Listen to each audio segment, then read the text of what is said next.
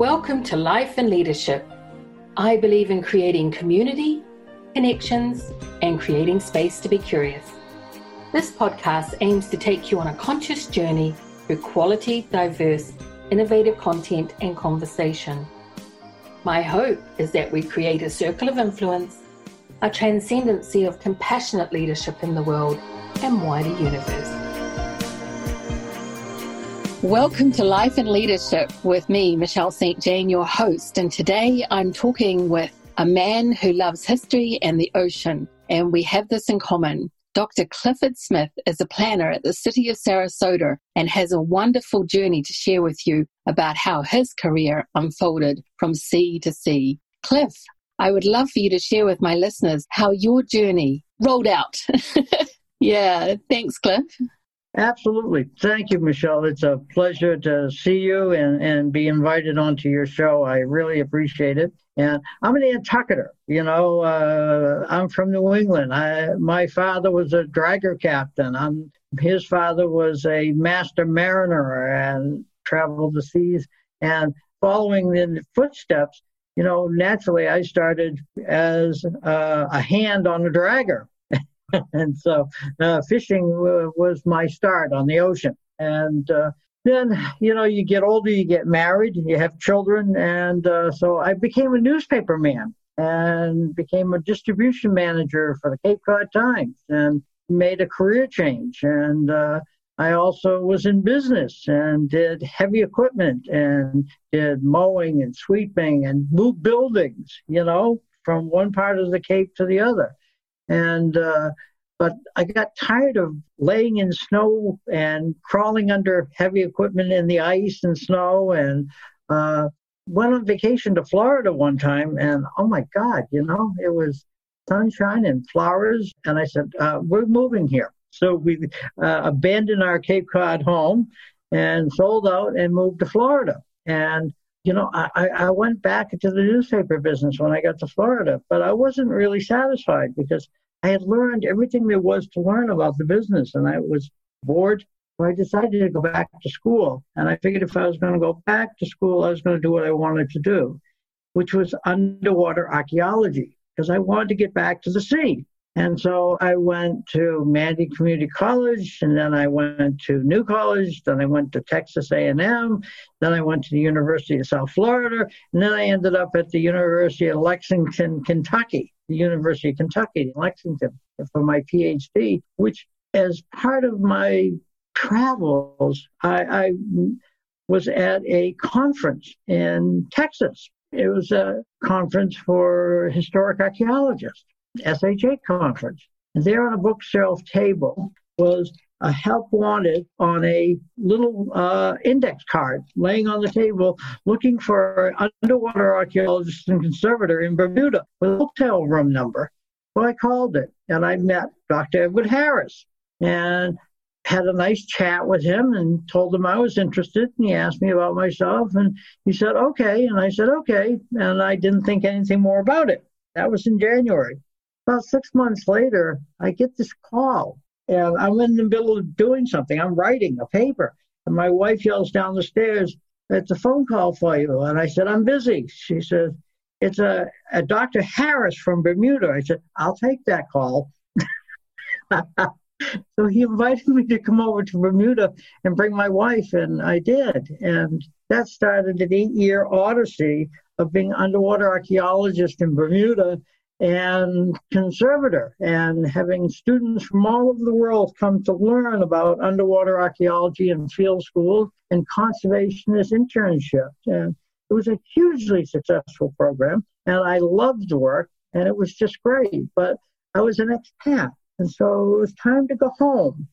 And when I came home, I came home to Florida. I like Florida. It's nice. And uh, my uh, son was working for the city of Sarasota in IT, and he said, uh, "There's a job opening here at the city. They're looking for somebody who does historic preservation. Maybe you want to apply." I said, "Why not?" So I did, and by God, they hired me. and that was 14 years ago. And so now I do historic preservation for the city of Sarasota. Well, kind of the first thing I did because I had never worked for a city before, you know, is I read the comprehensive plan and then I read the zoning code. Then I read, you know, what their goals and aspirations were. And that took two weeks to really read it. But then it was my turn. So then I rewrote the zoning code for historic preservation and I updated the comprehensive plan for historic preservation. And that set the ground floor for changing historic preservation in the city of Sarasota. And we kept going at it. And after 10 years of being there, I said, you know, it's not good enough. So I rewrote the code again. And I wrote it entirely over and put a ton of incentives in for historic preservation and the way you do historic preservation. And at the same time, I got permission and a budget, which is amazing, $200,000 to resurvey the city. It's the surveys that are out of date. So we went from 3,000 historic sites to over 11,000 historic sites. And so now we're doing tremendous amount of work in historic preservation and our zoning code, our comprehensive plan, and our survey are models for the entire state of Florida. And, you know, I got to be known in Florida. So I was uh, appointed by the governor of Florida to the Florida Historic Commission in 2014 and to be on the National Review Board for the state of Florida. And then I was elected chairman of the National Review Board a year later. So I keep busy. so just as a, another aside, you never know what life's going to take you. And so I became a member of the credit union, the city's credit union, because I was at, at the city. Well, we expanded the credit union, and now I'm chairman of the board for the credit union as well. So life is fun. It gets to be more and more. You never know where you're going to go. And I'm still within a stone's throw of the sea. Venice is on the Gulf of Mexico. And so my wife this morning has gone with her girlfriends and they're going fishing. So I'm expecting she's going to have fish for one meal today at least. So uh, it's a quick snapshot of how I got from being a fisherman in New England to my wife fishing in Florida. What a wonderful story, Cliff. Absolutely wonderful. And of course, I've known you over a fair amount of that journey. and uh, we definitely both have a passion for history and the sea. So, for listeners who think, why history? You know, what's so important about history? Why should people be passionate about history, interested and invested in historical sites? Well, the real answer is in order to know where you're going, you have to know where you're come from and where you are. And, you know, it, it was interesting. Um, I'll give you a little quick question that I got when I interviewed for the city of Sarasota. I'm from the Nantucket. First house there is 1659. You know, predates America as a country by over a century. When I got to Florida, Florida was actually settled. The the landing of the Scots was in, you know, 1886, and uh, the the city was started in in basically 1886 as a town and became a city in 1914, and the county 1921, which will mark the hundredth year next year of Sarasota County. So its time depth is compared to New England and where I'm from, very short. But when you go to like Bermuda, it is like Nantucket. It goes back to the 1600s. And we're originally from England, so that goes back, you know. So history, that depth of time is important. So when they asked me, they said, why would you why would you be interested in doing historic preservation in, in Sarasota? Our history is, you know, 50, 75 years. I said, if you don't do the work today, it won't be there tomorrow. The people in Nantucket, they saved that original house from 1659 so we can enjoy it today. If we don't save the built environment, the historically significant things today, it won't be there tomorrow. We're all caretakers, we're all stewards of this history. So history gives us a foundation on which to build our lives and our children's lives. That's beautiful. Um, New Zealand, like America, is a very new country in terms of historical depth, and Bermuda is goes back to 1609 and before with the Spanish. So I love the fact that there is so much preservation here. Uh, was the first house in Bermuda Carter House? I'm not sure. Do you recall Carter House down by the airport? I go down to Devonshire's Redoubt and uh, 1612 and, and, some of the fortifications around St. George's Harbor. You know, so when I think of Bermuda, my connection is basically with the military and, and uh, the Navy and the British, you know, uh, coming in and, and creating uh, what would become, you know, Bermuda and, and its fortification, that ring of fire so to speak. So uh, I can't remember what the first house is, but you know, some of the houses that were very significant to me was like the Admiral's house. That uh, and behind the Admiral's house, when we found the tunnels and the hidden caverns, and, and when we were looking at the smuggling, the slave trade in Bermuda. So you know, Bermuda's history there's many different layers. But I think St. George's was one of the first houses. Absolutely. And there is such a close connection to America as well. Um, the American Revolution is an example, and I know you're quite well versed in that. Do you want to speak to the American Revolution and how Bermuda contributed? I, I, I just remember, you know, um, Bermuda was involved in all of this. You know, it, and Bermuda has an interesting history because you have uh, what was going on in the eastern Bermuda versus what was going on in the western Bermuda. You know, it was like two different camps. You know, uh, but I, re- I remember we we we were digging uh, on fortification out in St. George's, and, and, we found a coin in what we think was a, a, a pocket of uh, uh, a British soldier, and uh, you know it dated from that American Revolutionary period. You know, so know it's it's just very interesting that uh, Bermuda was right in the center of things because of the American Revolution. British really came into Bermuda and to create this fortress in the Atlantic to control the trade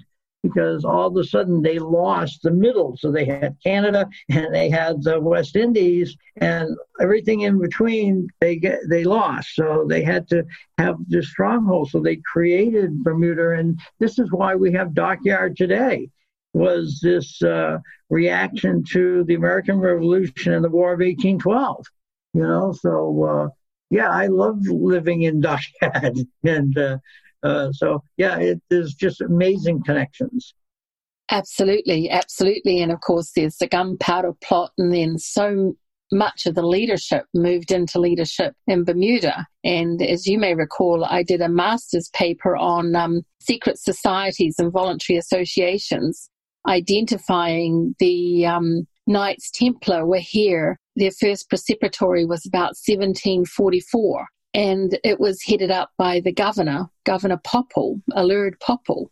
And the Knights Templar are credited with starting the banking system. So there's very interesting career networks and, and crossovers. And I really appreciated your research around family kinship systems and networks. Can you speak to a little bit of that?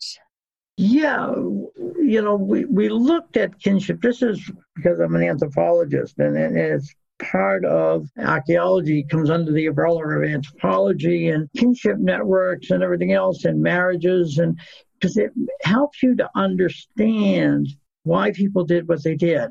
Because of their kinship networks they they had this uh, way of connecting with people all over the world through their kinship networks and through trade. And so part of my dissertation effort was to look at all these kinship networks in the west end of Bermuda because we were looking at smuggling. And we were also trying to understand how they were circumventing, you know, uh, what was then the governor and his efforts to uh, control this illicit trade.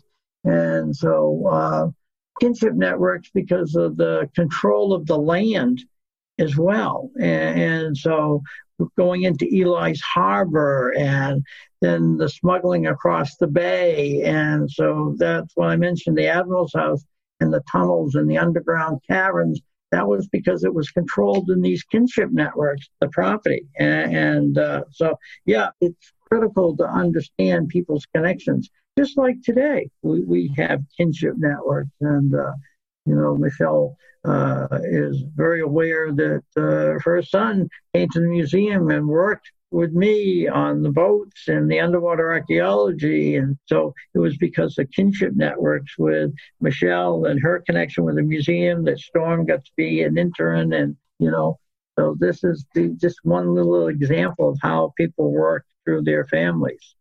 Absolutely. Absolutely. Yes, and my research also showing the Knights Templar, but also the Freemasons. So, how societies like the Freemasons, the Knights Templar, the Friendlies, and the Oddfellows were actually creating the civic structure in terms of the Knights Templar was the governor, the Freemasons were in the civil service and the Anglican Church, the Friendlies were um, around community associations, there were um, burial societies, just these amazing networks of community associations. And I know that you are a very committed community person, clearly through the work that you're doing and the positions you hold as a chair. But in terms of your career, does that add to your career or add to your satisfaction in your career? In in terms of your um, community work as a chairman of the board, does it add to your career to take these positions or add to your satisfaction in your career?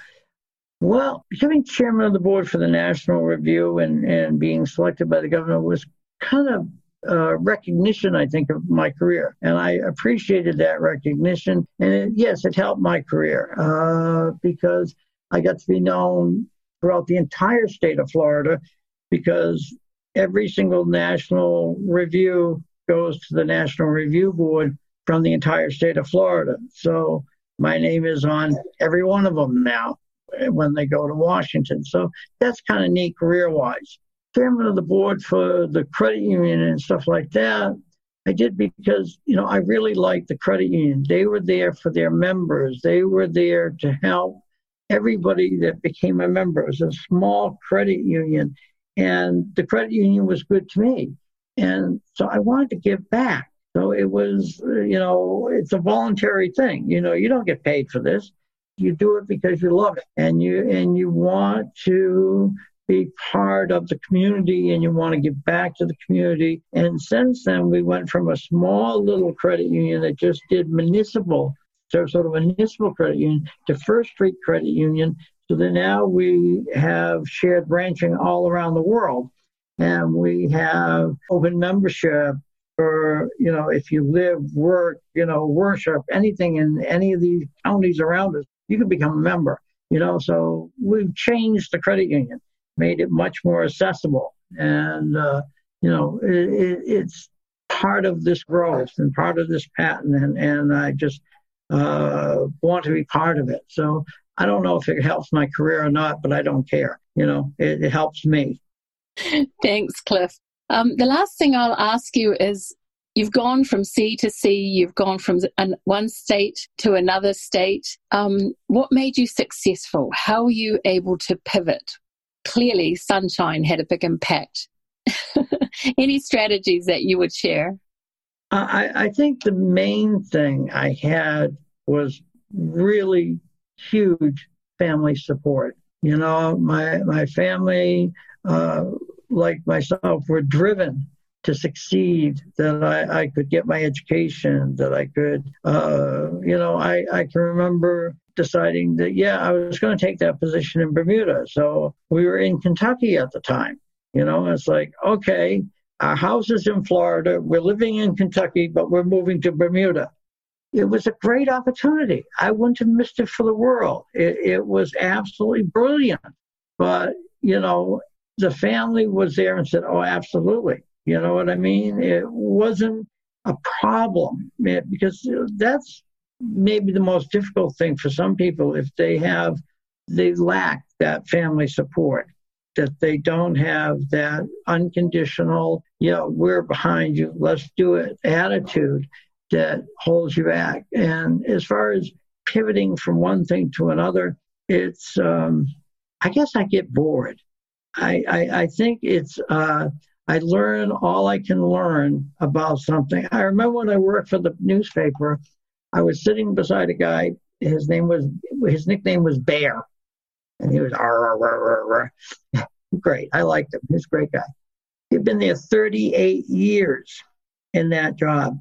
I knew more about the job he was doing than he knew. I had been there two years. By the time I was there four years, I left because there was nothing more I could do or learn in that job. And I, I can remember thinking, there's got to be something more. And so we left and went to Florida, you know, started a new life. And, and uh, so, yeah, I'm always looking for a new opportunity to do something new and have a new adventure. You know, I, I, I think, you know, you only go this way once. You might as well enjoy it. Absolutely. And having had four careers, numerous geographical transfers, and opportunities to boot to serve on nonprofit organizations and major corporate positions, I'm with you. Be agile, pivot, and enjoy the ride. And it's part of making a creating a conscious journey, I believe. Well, thank you, Cliff. I really appreciate you taking the time today. And um, as always, you make a major contribution wherever you go. Well, thank you for your kind words. It's, it's been fun to see you. As a steward of meaningful leadership in the world and wider cosmos, I have a passion for service through sharing wisdom, strength, and hope. Thank you for the opportunity to foster open conversation, discussions, and an exchange of ideas that create understanding and connection among diverse groups. Your support is valued. Please subscribe, leave a review and a rating. More importantly, share with your connections. Thank you.